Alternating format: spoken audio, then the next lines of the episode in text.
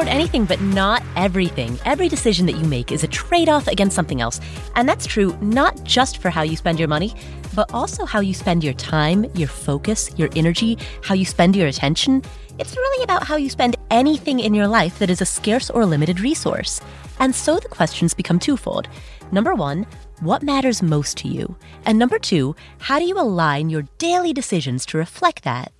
Answering these two questions is a lifetime practice, and that is what this podcast is here to explore. My name is Paula Pant. I'm the host of the Afford Anything podcast, and today we have New York Times writer Paulette Perhach on the show with us.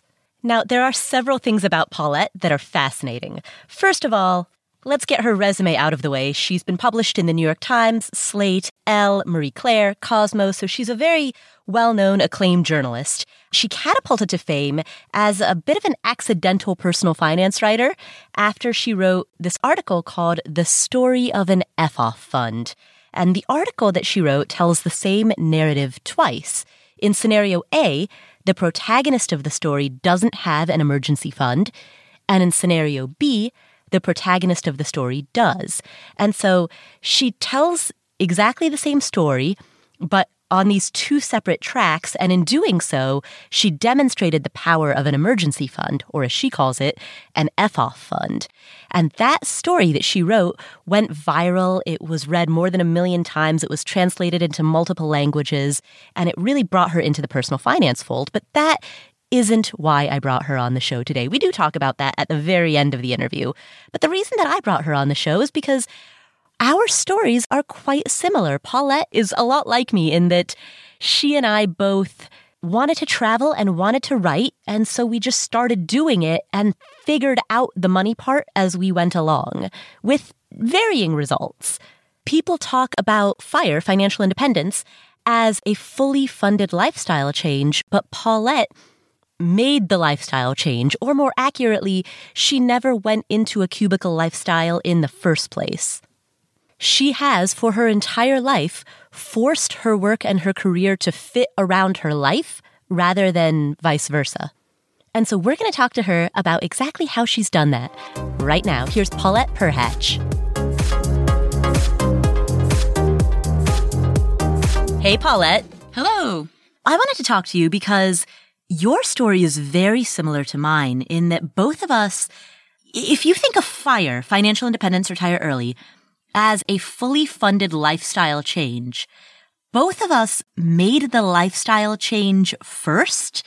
And then after deciding to live this unconventional life, on the other side of that, we were scratching our heads going, huh, wonder how I'm going to fund this. Mm-hmm. I'm coining a term for that. I'm going to call it water. Okay. Yeah. Water's and it might dry up any moment. oh, water is and you go with the flow. but you know, both of those are accurate. or it might just turn to ice. Yeah. Definitely, if I had a lot of cushion behind the lifestyle, would be nice. But yeah, I I pretty much jumped off the cliff and then assumed the water would would catch me on the way down. Jumped off the cliff and tried not to drown. Definitely. Yeah. So tell us about your life because our origin stories are very similar. Take us to 18 year old Paulette. 18 year old Paulette was reforming after my dad died when I was 17 in an accident at work one day, which is really a formative experience for me. Just coming home one day and seeing, like, oh, there's your shoes, there's your watch, there's your clothes, and you are just gone one day to me, after that, sitting in an office for 35 years at a job I didn't really like was not a thing I was going to do. I was like, oh, I'm going to go into journalism. So I got my degree in magazine journalism really as a way to have all those experiences that money could usually buy. Cause I had a pretty crazy childhood with money. My family went bankrupt when I was eight. And then we kind of tumbled from there. And then we were kind of just starting to get back on our feet when my dad died. So really flopped out into adult life, just flailing. Um, my first big travel experience was when my sister was stationed in the Marine Corps in Hawaii and invited me out for the summer. So I went out for the summer and had my 19th birthday out there. And that was my first, like, whoa, this is wild and I love it kind of experience. Then I graduated. I interned at some magazines. Let me let me pause you before we get to the graduation. Let's stay on childhood for a while because okay. There's a lot going on Oof, there. Yeah, there's a lot going on there. Let's go back to eight year old Paulette. Then, Oh, God. So that we can take this in chronological order. Okay. Your family declared bankruptcy. What do you remember from that experience? I remember that when the phone rang, both my parents said, don't answer it. Wow. I remember one day I was home alone and the phone rang and I picked it up and this guy asked for my dad. And then I could, now I know it was a bill collector. And he said to me, um, you know, that I've been trying to get in touch with him. And he said to me, your parents are in trouble. So I really stopped spending a lot of time at home. I had my two best friends and I would just try to spend as much time over their house as I could. It was really scary. I knew my parents were in trouble and they didn't have the power to protect us from whatever was going to happen. So then we lost our house. It was just a really scary time. It wasn't about the material possessions. It was about seeing your parents really sad and not knowing what to do. That's a really scary feeling as a child. And I'm still trying to pick out how that relates to how I deal with money today. I think it really affected me more deeply than I realized at the time. Wow. Did your parents talk to you directly about money? Did they ever sit you down and say, something's going on? Or did you catch contextual clues? I mostly caught clues. Th- That was the thing. You know, my mom sometimes says, I feel like I, I talked to you too much about it, but we didn't really get, there was just like the no, the constant, like, no, we can't get that. No, we can't th- get that. And I have this memory, you know, I loved books. And I had this memory of going to Barnes and Noble and asking my mom for a book and she gave it to me. She said yes. And then I, I wanted to show her I was smart. So I read it as fast as possible in the car and said, done. I'm, I'm done reading it. And she remembers that story that she's like, can't, you can't say no every time. So yes, I got you this book and you finished reading it before we even got home. It's just like, oh, you know, just seeing it from those perspectives. So to her, it, she felt disappointed because now she would have to spend more money on another book. Yeah. That, that was a purchase that didn't last or bring me like lasting joy. Wow. And I also watched a lot of TV. So it was the time of coming into later, like Beverly Hills 90210 and Saved by the Bell and a lot of like Lisa and Saved by the Bell is going shopping. Like you think that going, sh- I grew up thinking that going shopping was an expression of girlhood and that was cut off, which is not a tragic story in the scope of the world. I think the craziest thing about it was just the, the sadness of my parents, but also the frustrations of like, a pretty stereotypical young girl who wanted nice things and to have pretty dresses and things like that. So a lot of a lot of levels. Where did you live? Where did you and your family live at the time? So we lived in this neighborhood in Florida and we had What part of Florida? it was near Tampa. Mhm. It was in Tarpon Springs, the sponge capital of the world. Oh, That's right. Um, sponge is like the thing in the ocean, or the thing in the like- ocean, it also has um, one of the highest concentrations of Greek Americans in the United States, so really good Greek food. Mhm. So we had a house, which to me, like, I went back and visited it, and it's not a big house. It's like a little house, but it had a pool and it was on the water. Ah. So we were doing well. You know, we had a big van, and a lot of my favorite childhood memories are of buying things. We had a boat, we had a wave runner. Mhm. My dad had a Cadillac. You know, my dad was a businessman, and we were doing well until we were not. Mm. So it was very comfortable until it was very uncomfortable. What triggered the decline? My dad losing employment or having a disagreement with his uh, employer.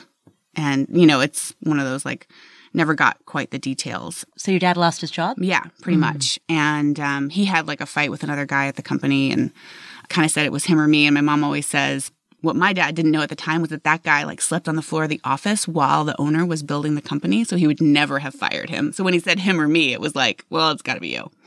So they didn't have as much in savings as they should have.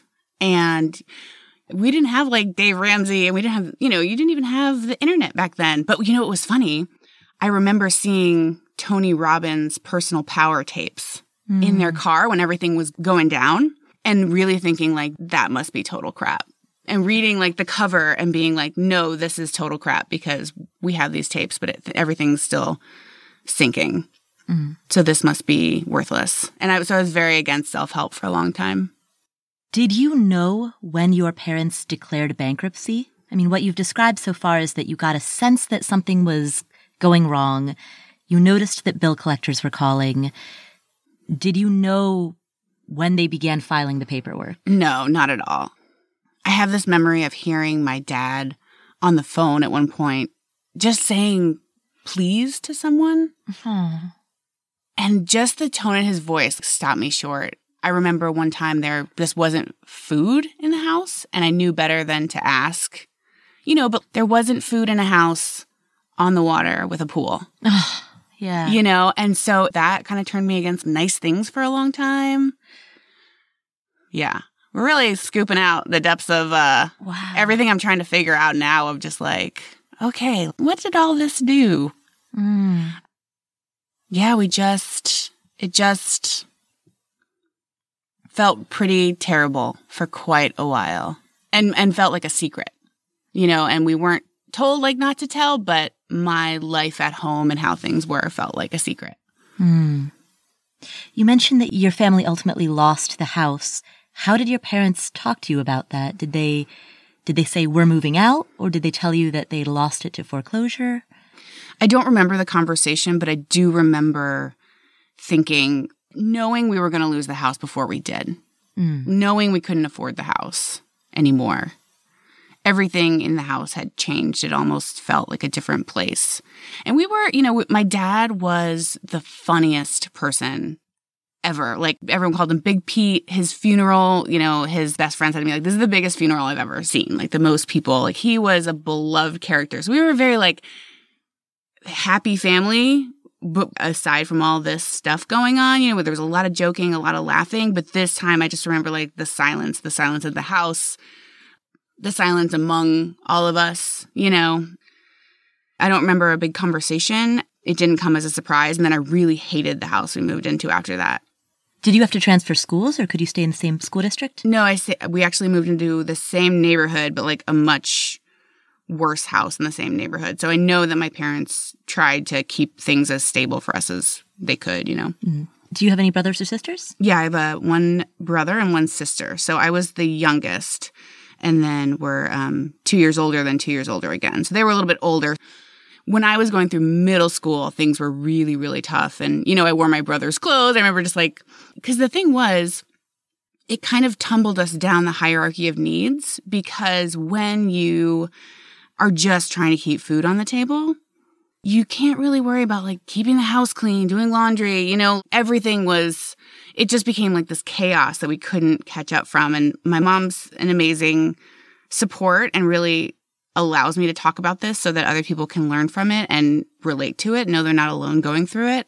And I wrote about this in an article for Elle about how one time she was working her summer job. She was a teacher, which also makes me like crazy about how like teacher salaries are so low because that was part of the problem. And she was working her summer job and she wanted to get a hamburger at McDonald's for lunch, which was 40 cents. She did not have the 40 cents. She had already scooped out her car so many times for change, did not have 40 cents. Hmm. So it was just at that level of broke. Had your parents canceled their credit cards and I think everything had been maxed out, overdue, you know. And then at that point, my mom really started to wise up. And I remember her bringing me over offers for new credit cards because then they prey on you once they know you're desperate. And she said, Hey, look at this. Okay, look down here. If it says if you can't make a payment, it will go up to like 30% interest or whatever it was. She really started looking at the fine print and getting smarter about money. she learned through necessity? Yeah. So, and you know, she's like, it was the rise of, in the 80s, the rise of credit cards and the commercials. You can have anything you want. And of course, hindsight's 2020, but my dad could always get another job because I think he was so, so funny and so lovable and so smart. But then he just couldn't do it. Wow. So what happened in the decade that followed? Your parents declared bankruptcy when you were eight, and nine years later, your dad passed away. Tell me about the that decade. It sucked. there was a lot of asking for things. My mom and I would go to the mall to like window shop, quote window shop. And now knowing what I know now about like neuromarketing and how everything is designed to make you want things, obviously, we would always get in a fight because I always wanted more.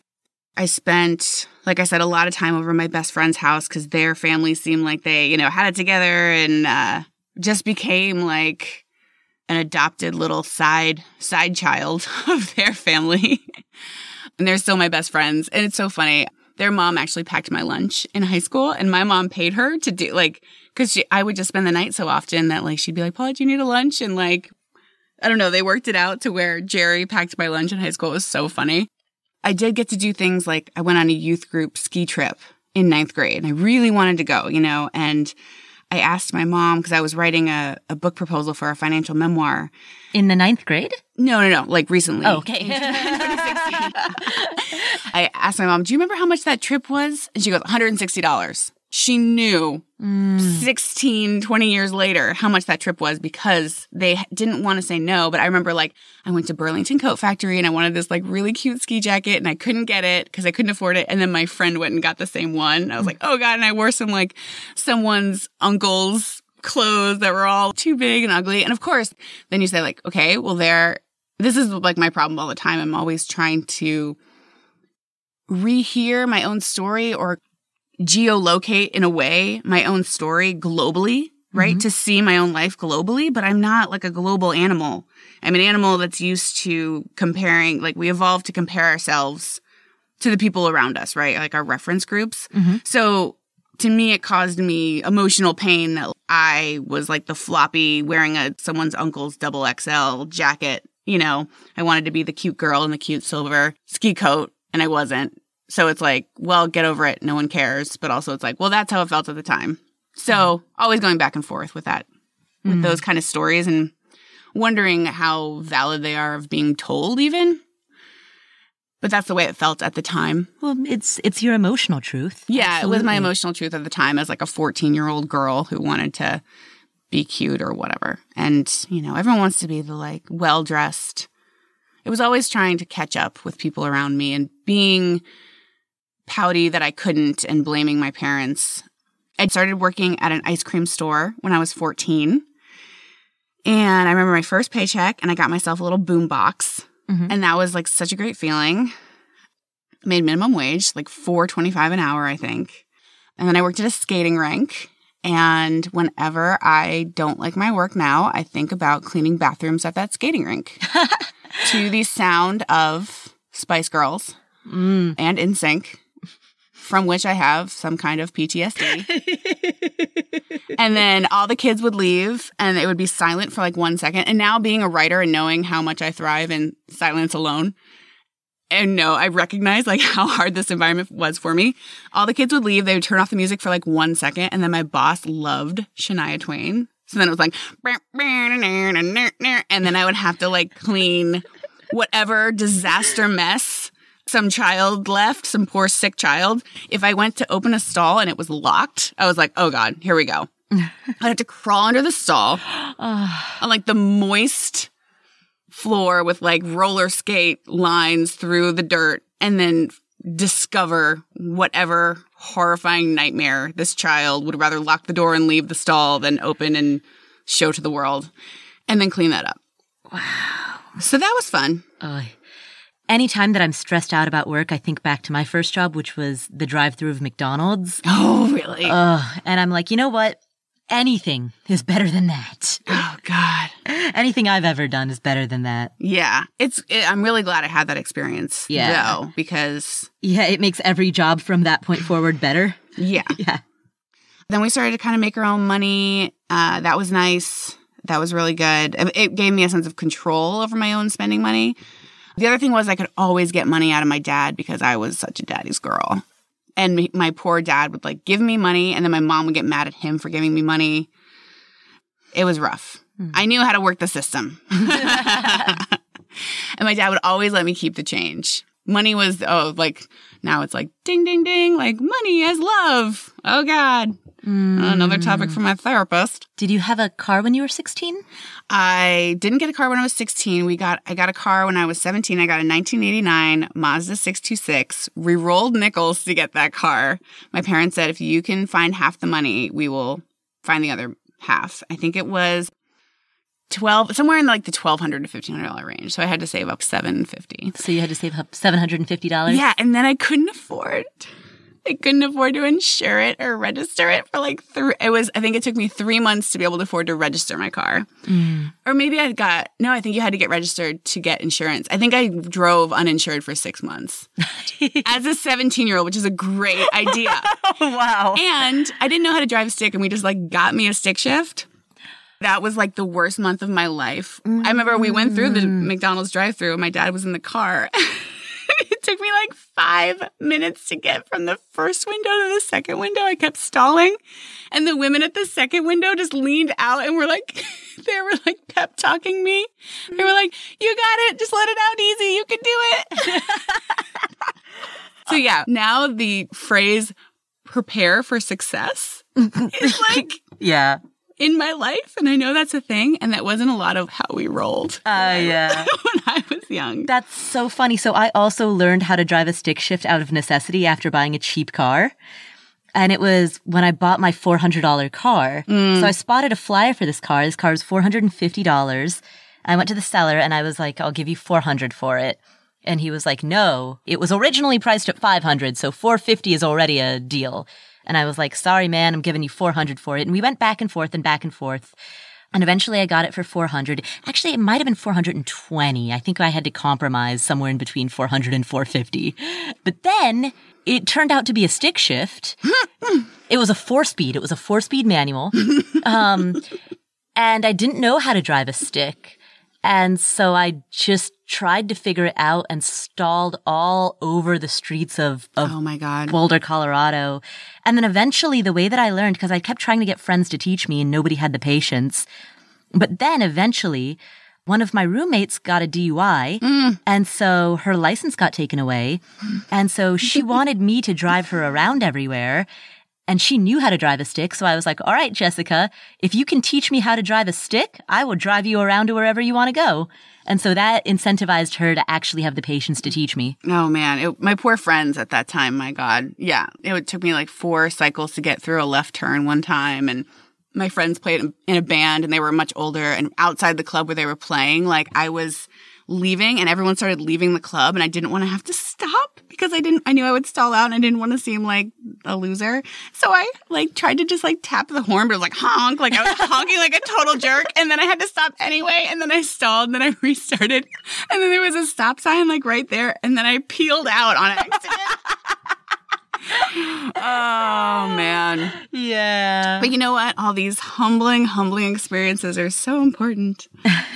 oh yeah. So um another thing I did was I like signed up to go to Finland for the summer. You could get a scholarship to go to Finland. Mm-hmm. And otherwise it was like twelve thousand dollars and I almost made it. Mm. And then I didn't, and I was 13. And I just remember being so bummed that I couldn't just pay to go. I had to like convince someone and charm someone. Mm. I think that's kind of an interesting theme of life is like charm as a as a replacement for money, like a value. Like I remember being over my best friend's house and it's like, as long as I can be like clown best friend that everyone wants to have around, I'll be allowed to stay for dinner and things like that. Mm, so you would have food. Well, right? yeah. I mean, I didn't ever feel like I would go hungry. Like I remember when there wasn't really food in the cabinet, I put like barbecue sauce on bread, right? Mm-hmm. So it was like we had bread and barbecue sauce. They had better food. They had Sunny D. Mm. It was amazing. Mm. And bagels. Mm. I joke with Jerry. I'm like, I just, if I ever. Make, Jerry? Jerry is uh, my best friend's mom. Mm-hmm. But I'm like, if I ever really make it, I'm just going to like send her a check for $10,000 and just write like, you know why in the memo. And she'll mm. be like, mm hmm, like grocery bill, 1996 to 2004. mm. um, yeah. All right. So then take us to when you were 17. Uh, so yeah, I, uh, I was in class and they called me out of class and my dad had gotten a job as a construction site supervisor and he you know was really just nice. He just really seemed to come alive again. You know i mean it's got to feel terrible to not work for so long. He would try to start businesses and he had had this deal where it was like they were going to recycle tires to cover the playgrounds, the playground floors. That was like a business they were starting. I just remember him saying, like, when this deal comes through, when this deal comes through, like, we'll get money. And I just remember thinking, like, give me a steady job at a corporate company. Like, to me, when I was little, that sounded like the best thing ever. Mm-hmm. so then he finally got this job and you could just tell like there was like that sense of pride again or that sense of I don't know, he just seemed happier. Mm-hmm. And then my mom called, you know, they called me out of class and my mom and Jerry were there, clearly had been crying. And uh, my mom said, Daddy's been in an accident. And I just like pictured him like in a wheelchair, you know, and then she just said, Daddy didn't make it. And I apparently, I just like screamed. My entire class ran out of the classroom. Yeah, then I went home and it was, you know, the weird thing about it is there was this underlying thing that I later recognized as full presence because, like, you're in shock, right? I, so I graduated high school two months later. Then I drove off to college by myself. No one was at the house when I left. Mm.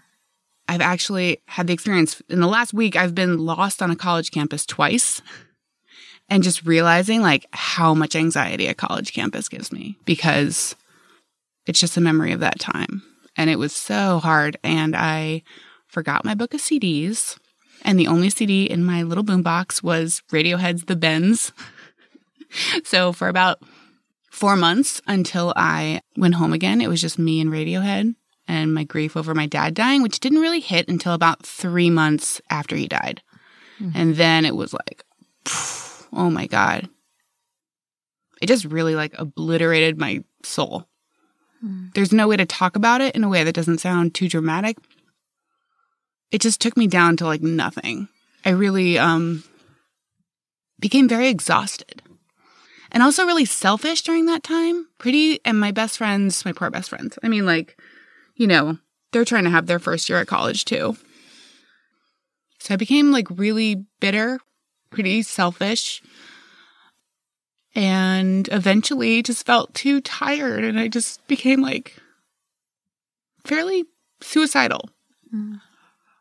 I was just tired, you know, just so tired. And I just thought that was the way life was going to be. Mm. It was funny because it has a money theme.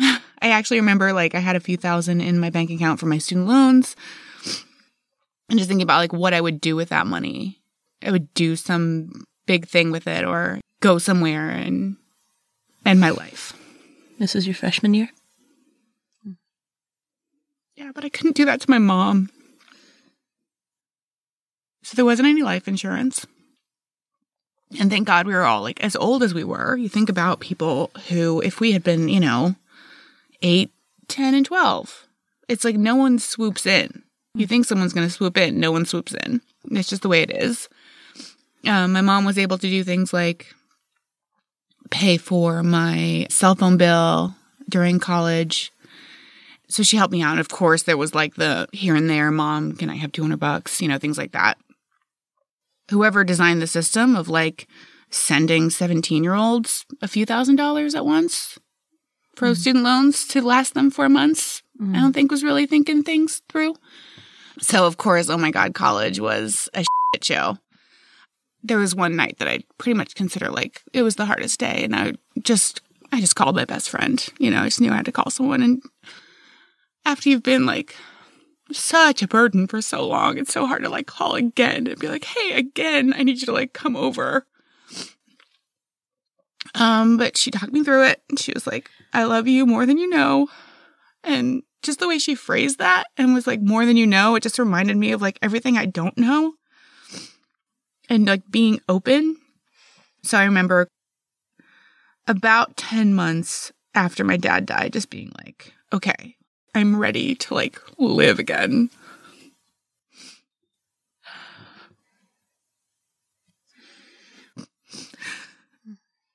And um, then my sister, who lived on a Marine base, invited me to uh, live with her for the summer in Hawaii. That was a good place to figure out how to live again and she lived uh, like a hundred yards from a beach in Hawaii on the Marine base in Kaneohe. I spent seven hundred and forty dollars, which was like the biggest check I'd ever written, to go out to Hawaii and just wrote. I didn't have any money, but I didn't do anything. I just walked to the beach every day, and because the beach was on a Marine base, I uh, had this huge, beautiful beach to myself most of the days. It was crazy. Uh, and I made a friend and rode around in his old VW bug. And I made jewelry. I considered that as my profession for a little bit. I was really into making jewelry in college. Sold a little bit of my jewelry. And I remember one of my sister's friends sent me like a little congratulations card for getting my first jewelry in a store, which was really cool of her to do. And just thought about like, okay, let's live in this world where like everything that matters can be taken away at any second. Mm. And um, I hadn't realized it at the time, but I have a generalized anxiety disorder. Mm-hmm. So that got really mixed in with the grief over my father's death. So I didn't recognize that at the time. And now I do. So just living with that and trying to write my way out of that or figure figure out how to feel good consistently was important to me. We did just cheap stuff. We didn't do much. When I got home, a, a virus went through my friend group called buying a puppy. and uh, I was swept up in the mania and got a puppy like an idiot because if I can't take care of myself, why not get another animal I can't take care of as well? so we all had dogs. And then that kind of um, negated me from doing things like studying abroad like I wanted to. Not that I had the money. I mean, that was the thing. It was like I always wanted the semester at sea, the study abroad. I have this neurotic thing about life where I want to check all these boxes off, right? Like I want or needed that very specific life experience. I needed to go to prom. I needed to get a yearbook. I needed to get a this. I needed to get a car at 16. Like I wanted that very, I don't know, what is that? It tells you that like you're really living or that your life is valid or something. Like I needed that, right? So I was really disappointed that I didn't get that. But I had a great group of friends and a lot of artists. I got my degree in magazine journalism, had a lot of anxiety. Like college was pretty hard for me. I drank too much because of something, you know, now that I recognize like I had anxiety, I have like social anxiety sometimes. I'm very much like an ambivert. So by not dealing with all that in the way that I should have, I drank too much. I spent too much money. I never lived within my means. Kind of stuff where like I had to get my friend to drive me to sell plasma one time. Mm. I bought a really cheap car before Hawaii. And then it turned out to be a lemon and it was just on the side of the house the whole time I was in Hawaii under tarp. And then when I got back, the tarp had melted onto the car. And then like I had to sell it for a hundred dollars just that kind of stuff. So bad. Um, we worked in a leasing office during college, leasing terrible apartments. mm. oh, all this that's like funny now. We'll come back to this episode after this word from our sponsors. Hey, do you remember 1989? Yeah, no, neither do I. That was a long time ago, and back then, businesses didn't rely on software as much as they do today. Today, modern businesses Everything runs on software. It doesn't matter if you have a pet store or a yoga studio or, or an online business. No matter what type of business you're running, you need software. So, Capterra is the leading free online resource that can help you find the best software solution for your business. They have more than 700,000 reviews of products from real software users so that you can discover everything that you need in order to make a more informed decision. And you can search more than 700 specific categories of software, everything from project management software to email marketing software to yoga studio management. No matter what type of software you're looking for, Capterra makes it easy to discover the right solution fast. Visit capterra.com slash Paula for free today to find the right tools to make 2019 the year for your business. Capterra.com slash Paula. Capterra, that's C A P T E R R A dot com slash Paula, P A U L A. Capterra.com slash Paula. So, you know what's a little bit ironic about running your own business is that you are hustling so hard to get clients and get work and not just find the clients, but then actually do the work and keep up with the demand. You're working so hard that ironically, sometimes it's hard to find the time to send invoices, right? Check out FreshBooks. FreshBooks makes invoicing and accounting easy, especially for small business owners. You can create and send professional looking invoices in 30 seconds, and you can get them paid two times faster with automated online payments. And if a client doesn't pay, FreshBooks will send an automatic late payment reminder so that you don't have to send a really awkward email. The system automatically does it for you. You can also file your expenses even quicker and keep everything perfectly organized for tax time. And FreshBooks grows alongside your business. So you have the tools when you need them without needing to learn the ins and outs of accounting. Join the 24 million people who have used FreshBooks by giving it a try for free for 30 days. No catch and no credit card required. Just go to freshbooks.com slash Paula. And when they ask, how did you hear about us? Type in afford anything. That's freshbooks, F-R-E-S-H books.com slash Paula, P-A-U-L-A. When they ask, how did you hear about us? Mention afford anything.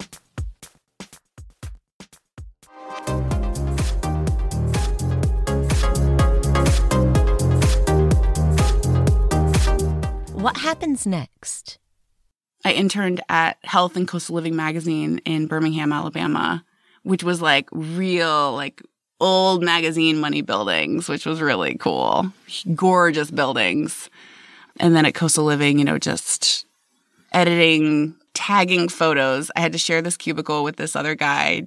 It was like when tagging photos first became a thing. We just had to go through so many photos, tag if there was a fireplace, if there was whatever, and write a caption. And I mean, we went if you have to caption like a thousand pictures of living rooms, you start to go insane. and then I got a job at a small paper in St. Augustine, Florida, making nothing, which mm. you know, you know how that goes, and having mm-hmm. just the time of my life. It was super, super rinky dink, super fun. And then I got $50,000 from the lawsuit of my dad's death. Mm. And I bought a house in Florida. In you two- bought you bought a house in 2005. What? Yeah. I didn't I've known you for years and I didn't know that about you. Yeah. Do you want wow. me to cry again about it? wow. Yeah. Oh, I there's an essay. yeah. Uh, just as context, I've known Paulette for a long time. Mm-hmm. And I've known most of this story. I did not know about the house in Florida. Yeah. I think cuz it's you, you know how it ends. Yeah. Oh my God. Nightmare. But I mean, there were so many things about it that were red flags. But it was really like Seattle. It's so crazy because Seattle right now is like a land grab. Everyone's buying. It's like, oh, it's going to go up so much. That's how Florida was. Actually, where I lived in Florida was the fastest growing county in the nation.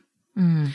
So I got this house I bought with a builder who was so clearly a shyster. And I was just like so young. I was 23 and uh, didn't know what I was doing. Tell us the details. So, did you put all fifty thousand towards this house? How much did it cost? Where in Florida was it? So the house was a little inland, right? So the best place to live was out toward the water, toward the beach, obviously. And this was like a little far inland, right? So it was a three bedroom house. I believe it was 147. And I did not put all 50,000 toward the house. Of course, being me, I I put 10,000, I think I put 20,000 of the 50,000 into the house. I bought a $10,000 car and so that leaves about 20 and I paid off a bunch of credit cards.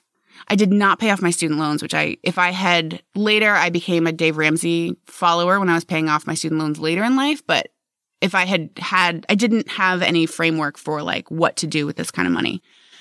The crazy thing was I was living in a house with this girl and my dog her pit bull, and another dog.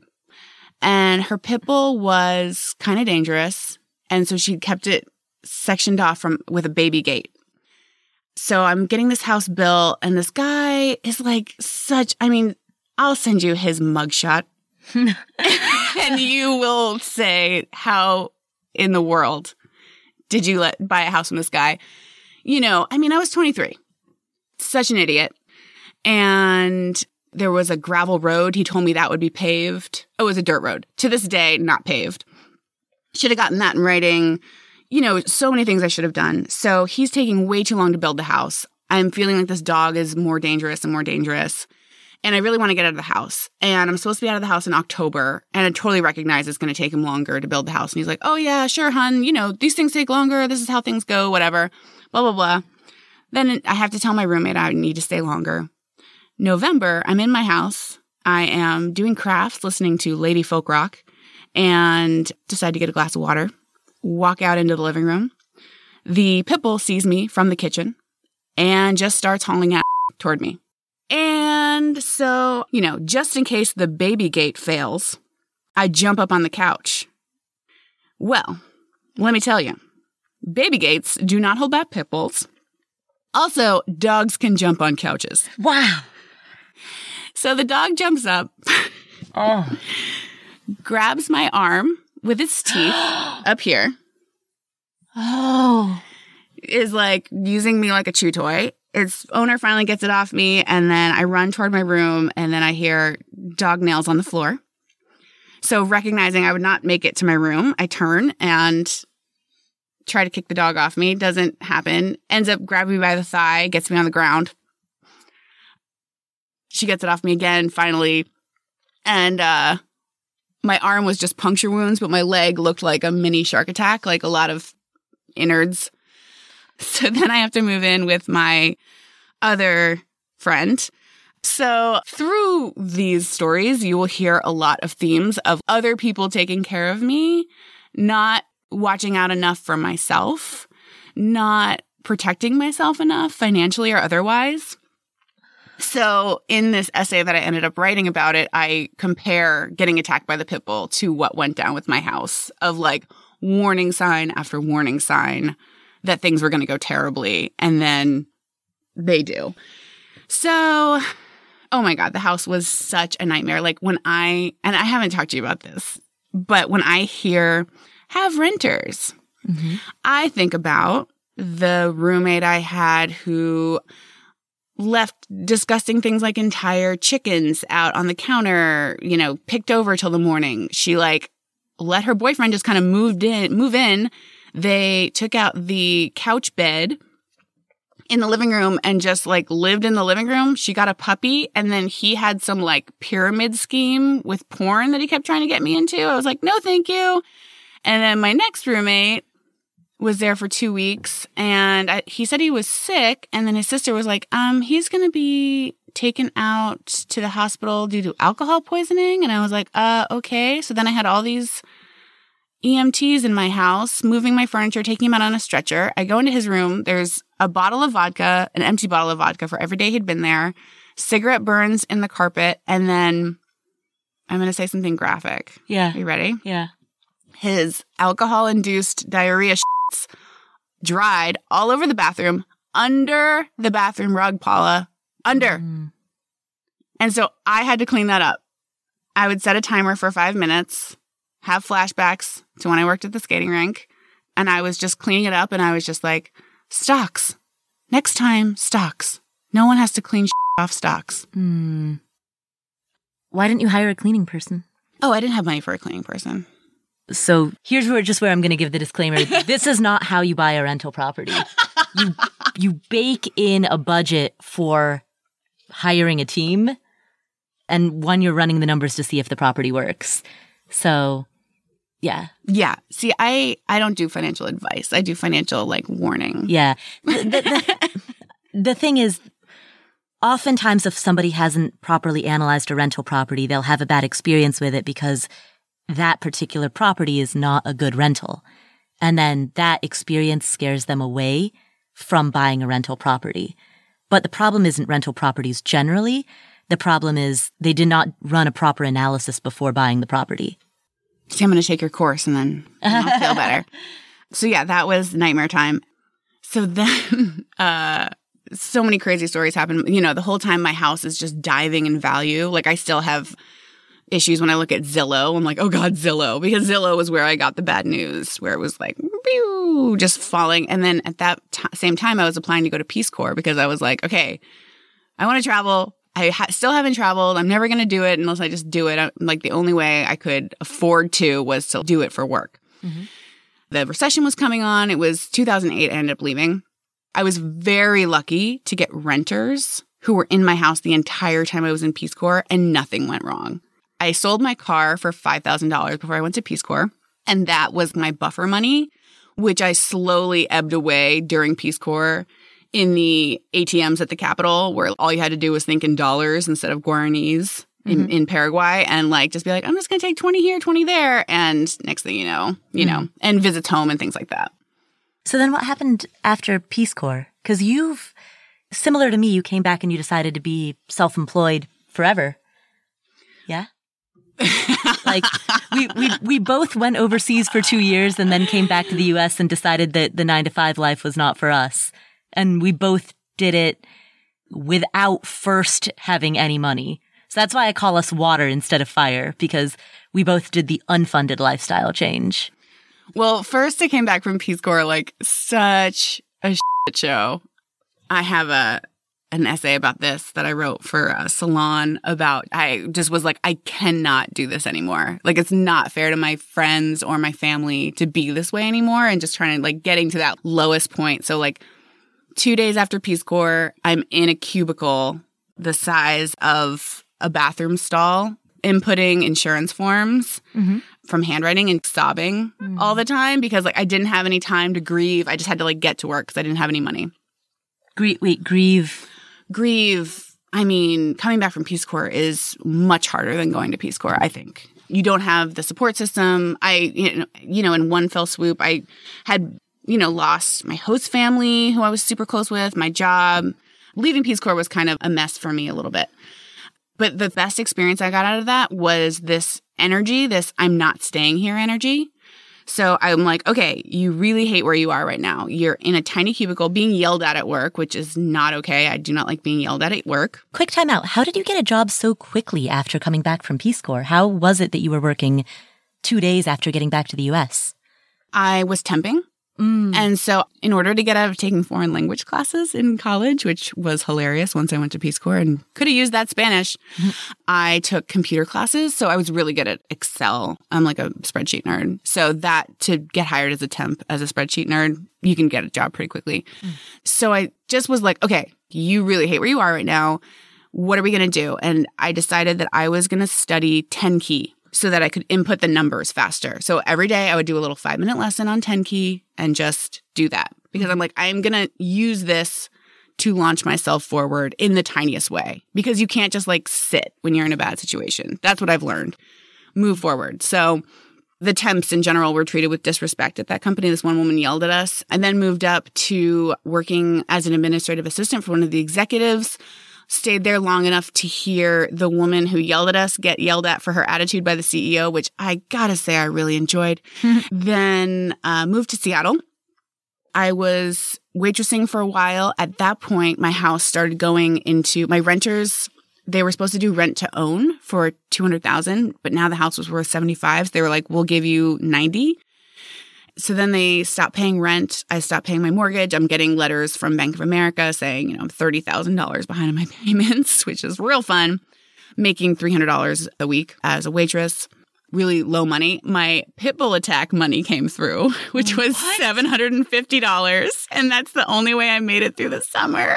what are you see you got a you got a settlement for $750? Yeah, well she had already she said she would pay my medical bills. It cost me $1600, but then she just like disappeared on me. I was like, "Really, dude? Come mm. on. All I want is my medical pills. It's $1600." So she had already paid me 750 and then I got another 750 and that's what got me through the summer. And I was like, girl, you've got to get your life together. I do not like this sentence. Like my pitbull money attack came through. I can make it through the summer. I was like, my God. So, but still like kept that I'm not staying here energy. I read a lot of books about negotiating and getting a job. I called a career help person. I literally was like, career help person. What are they called? a career coach. Uh-huh. And I said, I have no money. Can you like give me one tip? And she said, buy the book, The Overnight Resume. Hmm. And so I bought that book, got an interview at a tech company, um, writing proposals, totally was not qualified to get it, but interviewed well. I remember on the day of the interview, like I didn't, I forgot my wallet. It was just like life was a show but I got the job. I told my partner at the time, I was like, I'm going to negotiate for 5,000 more. And he was like, I don't know. You're really desperate for a job. Like, I don't think you should negotiate. But I was like, no, I'm reading all these books about getting a job. Like, you, you should negotiate. I negotiated for 5,000 more. I asked for that and they were like, well, what about commission? So I ended up getting 1% commission. And that was over the next three years, a $100,000 difference. Wow. So I started making good money Mm. and I liked it. I mean, I had made $28,000 as a reporter. I had made $2,000 a year as a Peace Corps volunteer. And then I'd had little jobs here and there. So I had never made more than $30,000 a year. You see why we get along so well. We have such similar stories, Yeah. such similar origin stories. So I was like, okay, girl, this is your chance. I was like, you know, you want to be a writer. So I paid, I took writing classes at a writing center in Seattle, which was amazing. I paid off my debt. I paid off all my student loan debt and I wanted to be debt free by the time I was 30. And literally the week before my birthday, I made it. It was crazy. So I set myself up for that life because I was like, you know, you want to do that. And I, I put a ton into my 401k. I put as much as I could into my 401k because now that I've been freelancing for two years, I gave myself a few years to take a break. So one thing that strikes me when I hear you tell this story is the power of earning more. I think the reason I talk about that so much is because there's so many blogs and podcasts and voices out there that are like frugality is the answer to everything. And what I hear when I hear your story is that your problem was not a problem of spending too much. Your problem was a problem of earning too little. You were making $28,000 a year at the St. Augustine newspaper. And then you made a stipend as a Peace Corps volunteer, which of course nobody goes into Peace Corps for the money. That's what you're supposed to do. You're a full-time volunteer just on a living stipend. But then the, the thing that got you to be debt free is looking for a job that paid really well and negotiating really well during the hiring process so that you could make, were you making six figures? One year I broke six figures by $600. Nice. Okay. So you were making close to or at six figures. And that was the thing that made the difference. And the thing that I felt at that time was that I earned it. I Mhm. killed it at that job. And I, I knew that I couldn't afford to not kill it.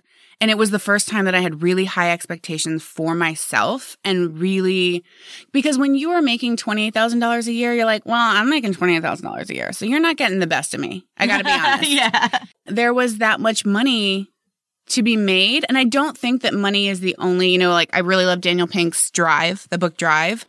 It was also a good challenge for me. I got creative. I rewrote all of our proposals. I learned InDesign really well, which began my love of Adobe products. And I, I still love to this day graphic design. And that's a part of my creative expression now too. And so that, and that opened up. I started learning on lynda.com and like those people, Lynda, call me. You need to start paying me because all I do is talk about lynda.com, which is being rebranded as LinkedIn Learning. And they're a sponsor of this show. Oh, get out of town. Right. Actually, they used to be. they didn't renew. But really, it was in, it had been in Peace Corps that I discovered the crazy revolution. Really, I don't know how, like, how strong of a word to say, but like, you can learn from experts anywhere at any time. That in the history of man is a crazy change. So, like, I just bought a horse in Paraguay. I just kind of snapped after a year. Long story. Um, anyway, bought a horse and then just like Googled, like, how to ride horse. Enter. I went to equestrian school on YouTube. And like then there's someone in America like who seemed very professional with a really nice big horse, you know, teaching me how to ride a horse. And I was like, whoa, I'm in the middle of South America. I can't get soy sauce right now. If I want soy sauce, I can't get it. But if I want to learn how to ride a horse from one of the top experts, here it is. Mm. And I ended up actually starting a corporate university at that tech company and became like full on adult education nerd, which has become a big part of my, well, like what I offer and also what I'm about because I really didn't take advantage of my education. And I see my own personal education as a pathway to make more money and live my dream at the same time, which I'm trying to do Mm. because I'm not wasting time here. I got a life to live. We'll come back to this episode in just a minute. But first, if you run your own business, then you know you're juggling a bunch of stuff. Sometimes some of that stuff that you're juggling, like filing taxes, running payroll, issuing 1099s to your contractors. I mean, it's necessary, but that's not why you got into business. And it's time consuming and it's just not that much fun. That's where Gusto comes in. They'll take care of that for you so that you can focus on other parts of your business that you enjoy more and that you're good at and that you can grow. Gusto makes payroll, taxes, and HR easy for solopreneurs and small business owners. They handle fast, simple payroll processing, they handle benefits, they give you expert HR support. They'll automatically pay and file your federal, state, and local taxes so that you don't have to worry about it. And they make it easy to add on health benefits and even 401ks for the people on your team. Those old school, clunky old payroll providers are not really built for small businesses, modern small businesses, but Gusto is. So let them wear one of the many hats that you're wearing because you've got better things to do. You can get three months free when you run your first payroll. Try a demo and see it for yourself at gusto.com slash Paula. That's gusto, G-U-S-T-O dot com slash Paula, P-A-U-L-A. Gusto.com slash Paula.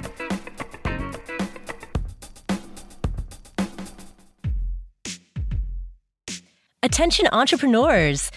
Do you sell physical products that you need to ship to your customers? If so, then you know that getting your orders out the door quickly and at an affordable price can be hard. So check out shipstation.com. They're a fast, easy way to manage and ship your orders from one place. Whether you're using your own website or Etsy or Shopify or Squarespace or any of 75 other popular selling channels, what ShipStation does is it brings your orders into a simple interface, making it easy to manage everything from any device, even your cell phone. And then you can create labels for top carriers like UPS, FedEx, the Postal Service. And the thing that I think is super cool about them, the reason that I like them, is because they give you access to the types of discounts that really big companies get. So even if you're a one person shop, you still get access to the best rates available. That's why I think you should check them out. So right now, try ShipStation free for 30 days and get an additional month free only if you use my promo code Paula. Don't wait, go to shipstation.com and before you do anything else, click on the microphone at the top of the homepage and type in Paula. That's shipstation.com, S H I P station.com. Enter Paula. ShipStation. Make ship happen.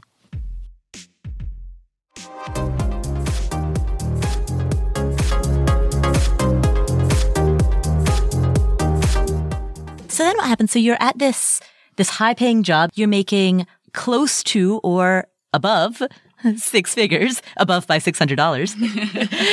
so you were making one hundred thousand and six hundred dollars. then paid off all your debt. You became debt free. What happened to the house? The house in Florida. The house short sold for almost exactly half of what I paid for it. So about seventy thousand. Yeah, uh, it's seventy five thousand. I think it sold for. And then it was just so weird because I think it was like money just became unhinged. At one second you owed 140,000, then you didn't. You're $30,000 behind on those payments, but then you don't owe them. It was this really crazy, mind-boggling thing. I don't know. Didn't it seem like that? Didn't it seem like all of a sudden something really big at one point all of a sudden didn't mean anything?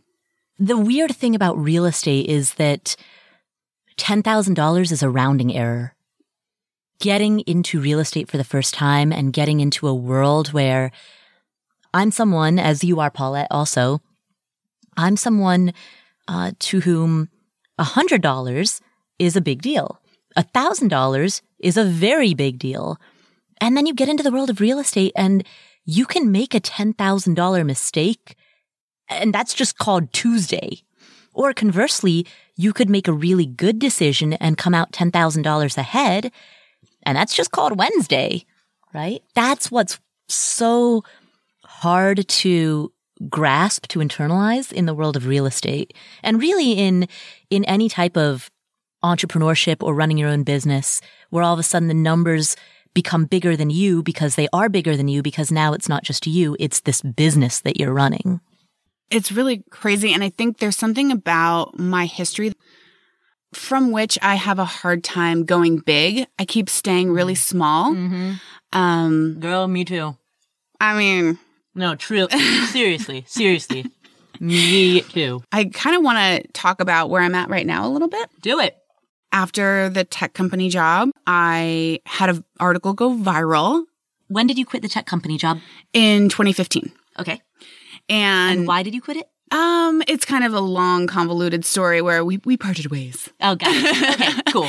And then I had a 20 hour a week job.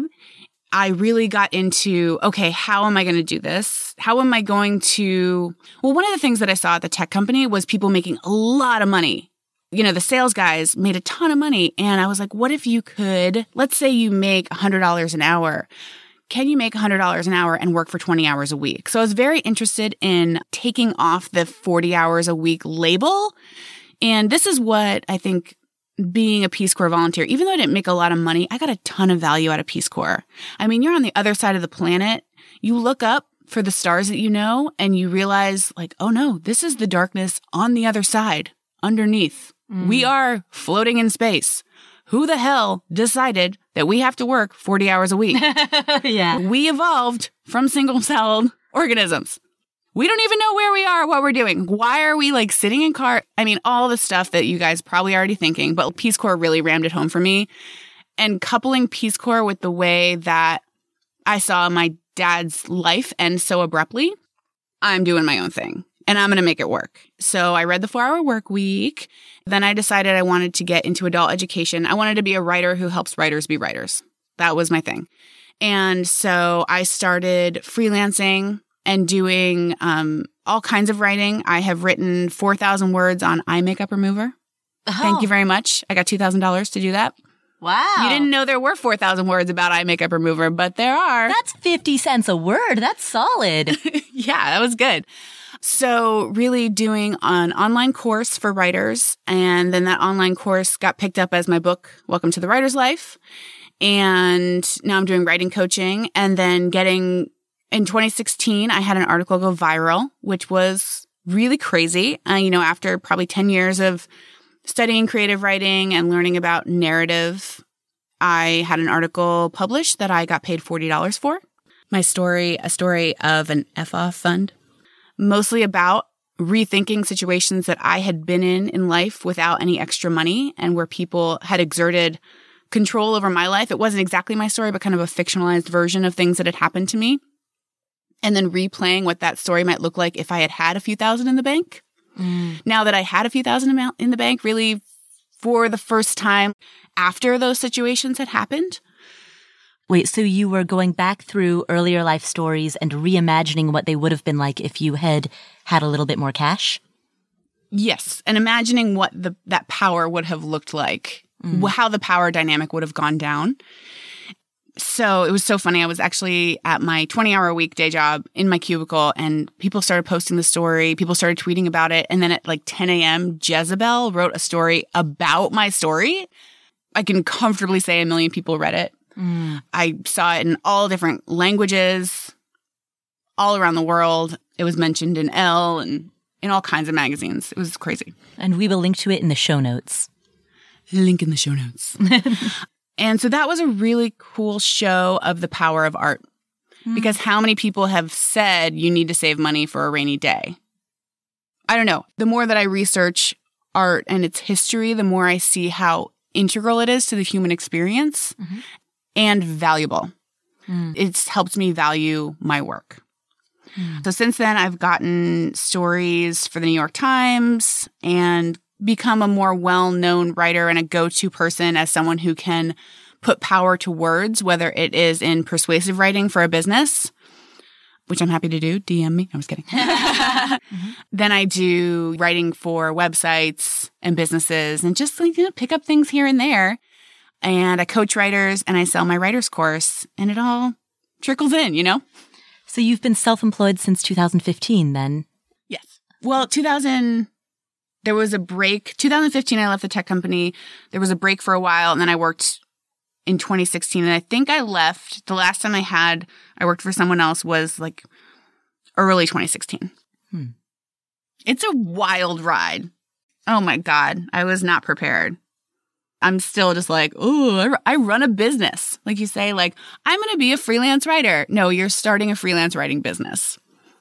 You have your departments. Like, what's your operations department looking like these days? And I got to tell you, probably for a lot of freelance writers, not great because we don't think about it. Right. What's a, you know, what are operations? Your marketing department, which I hate. I don't want to be all about myself and send a newsletter that says, Hey, come to me for writing coaching. But I do because I would like to make a living at it. I'm getting better at that. Okay. So you've been fully self-employed since 2016, doing the thing that you love. And one of the things that strikes me about your story, not just now, but throughout, is that you have been guided first and foremost by what you want to do. When you graduated from college, you worked for a magazine and then for a newspaper because those were things that you were passionate about. Then you went into the Peace Corps because that was a meaningful experience. And then you were in debt. So you, you leveraged the power of earning more and worked for a tech company and made $100,600 per year in your best year and got yourself out of debt. And since 2016, you've been completely on your own. And that's not without its hiccups. It's not without its ups and downs, but your motivation has been to lead with what you want to do and figure out how to make the money work out. And it's working on a lot of levels. I am as happy as I thought I would be if I did this. And it comes from a place of gratitude that we have the opportunity to do this because not a lot of people do. And I think if you do have that opportunity, you should go for it if you can, you know, and, and stay financially stable. One of my jobs in the personal finance world, which I have been scooped into because of the F off fund story, is that I'm here to say, oh my gosh, I'm bad with money too. My friends want me to say, I'm getting better with money. I'm learning to be better with money. Mm-hmm. And even when you mess up again over the last year, I started my blog and I was like, I'm going to save my $10,000 again. And so your goal for this year was to save 10,000? Yeah, my goal for this year was to save 10,000 and I went 13,000 in debt this year. I'm like, oh, okay. So interesting. Mm-hmm good, interesting move there. By the way, when we say this year, we're recording this in 2018. This is not going to air until 2019. Oh, Ooh. so just to keep saying, okay, well, what do I need to do now? And continuing to be open about money struggles, especially in the face of things like the neuromarketing industry, which other generations have not had to face, mm-hmm. you know, and just the onslaught of consumerism that we grow up in, coupled with my history with money and just to continue to be out and not have shame about it and to say, oh, these are the struggles I'm facing. Because I am a writer. I'm a creative person. I'm impulsive. That's a lot of what makes me who I am in the best ways. And it's what makes me who I am in the worst ways. And just to try to corral the things that can be out of control about my personality so, and to continue to have that I'm not staying here energy. And what that means for me this year is to say, okay, over the next year, I'm giving myself a freelancer MBA. And so that's a list of courses that I have on LinkedIn Learning. That's um, about 12 books. And I just said, for the next year, I'm going to pause a little bit learning about my craft and I'm going to learn about business. That's how I'm going to face whatever situation I'm in right now. Because I think a lot of people in the personal finance community are very good with money naturally, it seems like. Mm-hmm. There are definitely a few, uh, you know, a lot of people talk about past mistakes and things like that. And I really want to help creative people make it financially and figure it out as I figure it out. But I think overall, it's so worth making it work because it is such a joyful thing. It makes me think about the regrets of the dying and how the number one regret that this hospice nurse, Bronnie Ware, saw over and over was I wish I'd lived my life in the way that I wanted, not what other people expected of me. And it's such a joy and climbing back up that hierarchy of needs and reaching the top of self actualization where I feel like this is what I'm made to do. This is where I bring value to other people, being a writer. And, you know, I, I was reading Essentialism as part of my freelancer MBA. Mm-hmm. I said, where can you contribute most? And I realized, I said, what I can do is be a shameless goofball. And like that's that's where I that's my place, right? And I think that other people relate to that. And also as I learn and address the parts of myself that make it hard to function as an artist and make that art work and make that art life work, I can help other people figure it out too because it is figure outable. there's something that I have to dig deep and get out of my past that causes me to live outside my means and spend more than I have and be almost too afraid to plan because things feel so out of control. But I can get up in the morning and say, no, check your YNAB. you know, and have that meeting um, with your partner and say, what, okay, what are we doing with money? What's our plan? And even when it's not working, to stop and say, okay, what's making it not work? So this year has worked in so many ways. I feel like I've grown my network. I've gotten a few more stories in the New York Times. Like things have worked on one level that's not as easy to graph as the financial level. But it was a year of building my business. And I really feel like next year it will pay off. And I'm, I'm betting on and investing in myself. I feel that I'm on the path to success, even though it's been a little rocky over the last year. So it's, it feels 100% worth it. Nice. Well, thank you, Paula. Is there any final takeaway that you would like to leave people with? Yeah, I think if you're saving for financial independence in order to do something creative, that's amazing. And that's a really great way to go about it. But don't wait until you have financial independence to start because you really only get better at doing the thing by doing the thing. So start to carve out time now, start to own that identity now, even when you have a day job. Like when I had my worked at a tech company, I would say I'm a writer, but my day job is in tech. I owned that identity even before it was a full time thing.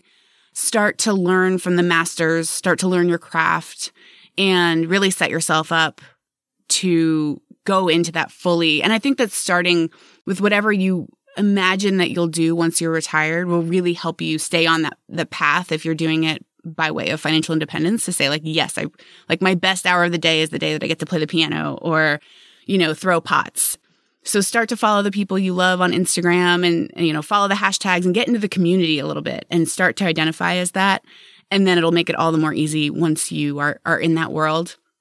And then once you're fi and you want to really go for it, remember that you are in sales. You're going to be selling, you're going to be making something and selling it. So learn about sales and that you are running a business. So really come to it with the awareness that you're an entrepreneur and getting that entrepreneurial education and bringing that entrepreneurial spirit with you if you want to make money doing it. Nice. Awesome. Thank you, Paulette. And where can people find you if they want to connect with you? I am on Instagram as Paulette J. Perhach. I lost Paulette Perhach. I don't know what I did. Um, and I'm on Twitter as Paulette Perhach. Those are the easiest ways. My blog is foffun.com spelled out. Mm-hmm. And I'm also at pauletteperhach.com. And we will link to all of those in the show notes.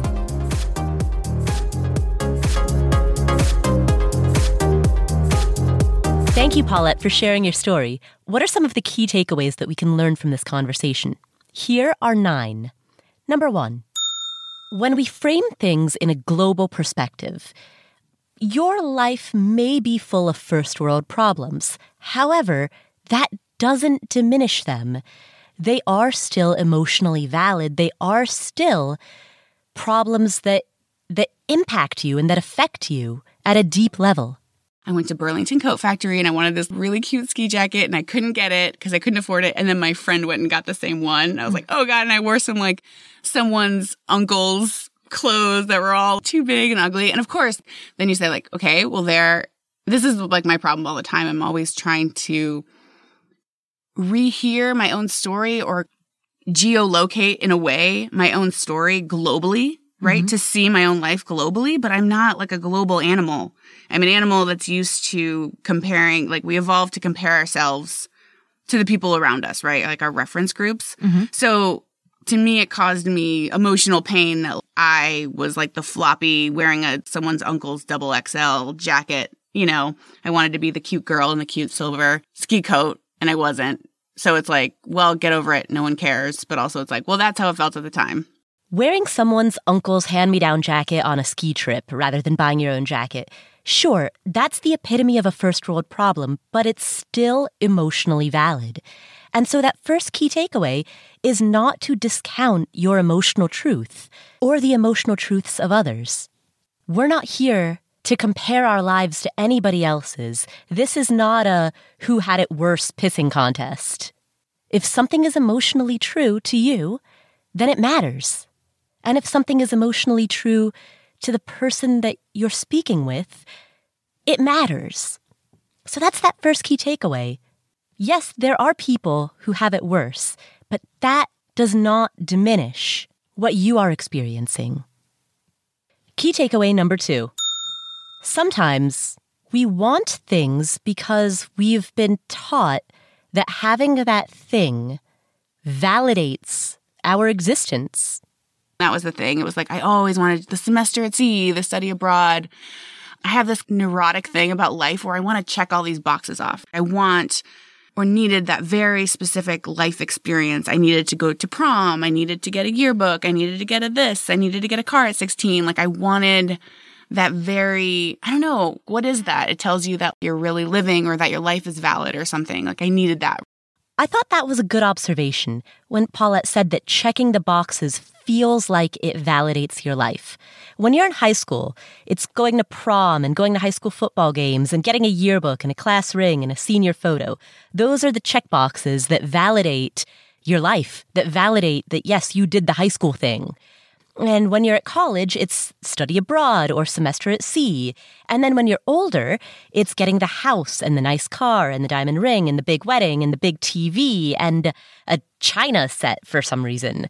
In rich person society or an upper middle class society, those are the types of things that we are taught validate that you're a grown up. And sometimes people want that in order to validate that stage of life. So ask yourself if you find yourself wanting something, do you want the thing itself or do you want the feeling of validation that that thing symbolizes? And if what you're actually going for is that sense of validation, is there a free or cheap way to get it? Is there an alternative that doesn't involve spending thousands of dollars? So that is key takeaway number two. Key takeaway number three move forward. So I just was like, okay, you really hate where you are right now. What are we going to do? And I decided that I was going to study 10 key so that I could input the numbers faster. So every day I would do a little five minute lesson on 10 key and just do that because I'm like, I'm going to use this to launch myself forward in the tiniest way because you can't just like sit when you're in a bad situation. That's what I've learned move forward. Well, she says it right there. She did the opposite of what many people do. Many people complain, make excuses, and don't do anything to move forward, no matter how tiny that step might be. Whereas Paulette, she took a five minute lesson a day, and it was a way that she could take one small step forward. She didn't like where she was, she didn't like the life circumstances that she was in, and she didn't just wallow in it she figured out something that she could do, however small, to get her on that path out of there. That's key takeaway number three keep moving. Key takeaway number four always negotiate. I told my partner at the time, I was like, I'm going to negotiate for 5,000 more. And he was like, I don't know, you're really desperate for a job. Like, I don't think you should negotiate. But I was like, no, I'm reading all these books about getting a job. You should negotiate. I negotiated for 5,000 more. I asked for that and they were like, well, what about commission? So I ended up getting 1% commission. And that was over the next three years, a $100,000 difference. It was a $100,000 difference. That single decision that she made to negotiate her compensation was worth a $100,000 over the course of three years. That is significant. One of the most powerful levers that you can pull is the earning lever. And negotiating for a higher salary or negotiating to receive a 1% commission on the sales that you make in addition to your salary. Those are the types of moves that propel you forward. So don't be afraid to negotiate. Don't be afraid to raise your rates. Don't be afraid to make career moves to jump to a different company if that's what it takes in order to give yourself a raise. Because at the end of the day, nobody's looking out for your earnings more than you. So that is key takeaway number four negotiate and keep leveling up. Key takeaway number five commit to the value and the practice of lifelong learning. And I ended up actually starting a corporate university at that tech company and became like full on adult education nerd which has become a big part of my well, like what I offer and also what I'm about because I really didn't take advantage of my education and I see my own personal education as a pathway to make more money and live my dream at the same time. Paulette's story is very much reflective of the power of lifelong learning, the power of continuing to develop new skills and continually self educate. Long, long after her formal education is over, she keeps reading and learning and sharpening the saw. And that has been a big piece of her success. And so that's key takeaway number five commit to the practice of lifelong learning. Key takeaway number six a job can be valuable even if it doesn't pay a lot. Even though I didn't make a lot of money, I got a ton of value out of Peace Corps. I mean, you're on the other side of the planet. You look up for the stars that you know and you realize, like, oh no, this is the darkness on the other side, underneath. Mm. We are floating in space. Who the hell decided that we have to work 40 hours a week?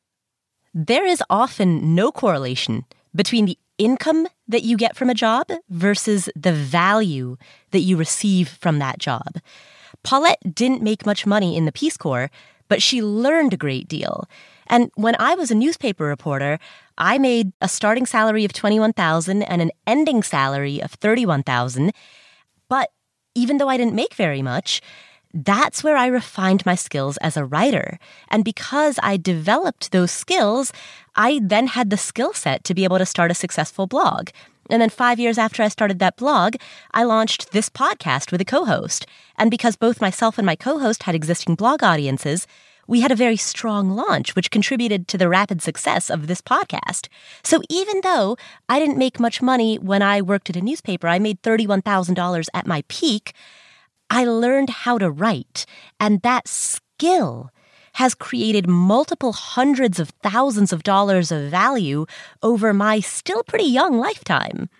So, the point of that is that if you need money to pay off debt, or if you need money to buy a rental property or to seed a small business, if you need a cash up, then sure, do what Paulette did and take a high paying job for the salary. And when Paulette took that high paying tech job and she just needed to cash up, but if you're in a position in which you're not in a debt emergency and you have the leeway and the flexibility to do so, it can be worthwhile to take a job for the life skills that it will teach you rather than the paycheck, knowing that there's no correlation necessarily between income and value that you yourself, as an employee or as a worker, get from that job.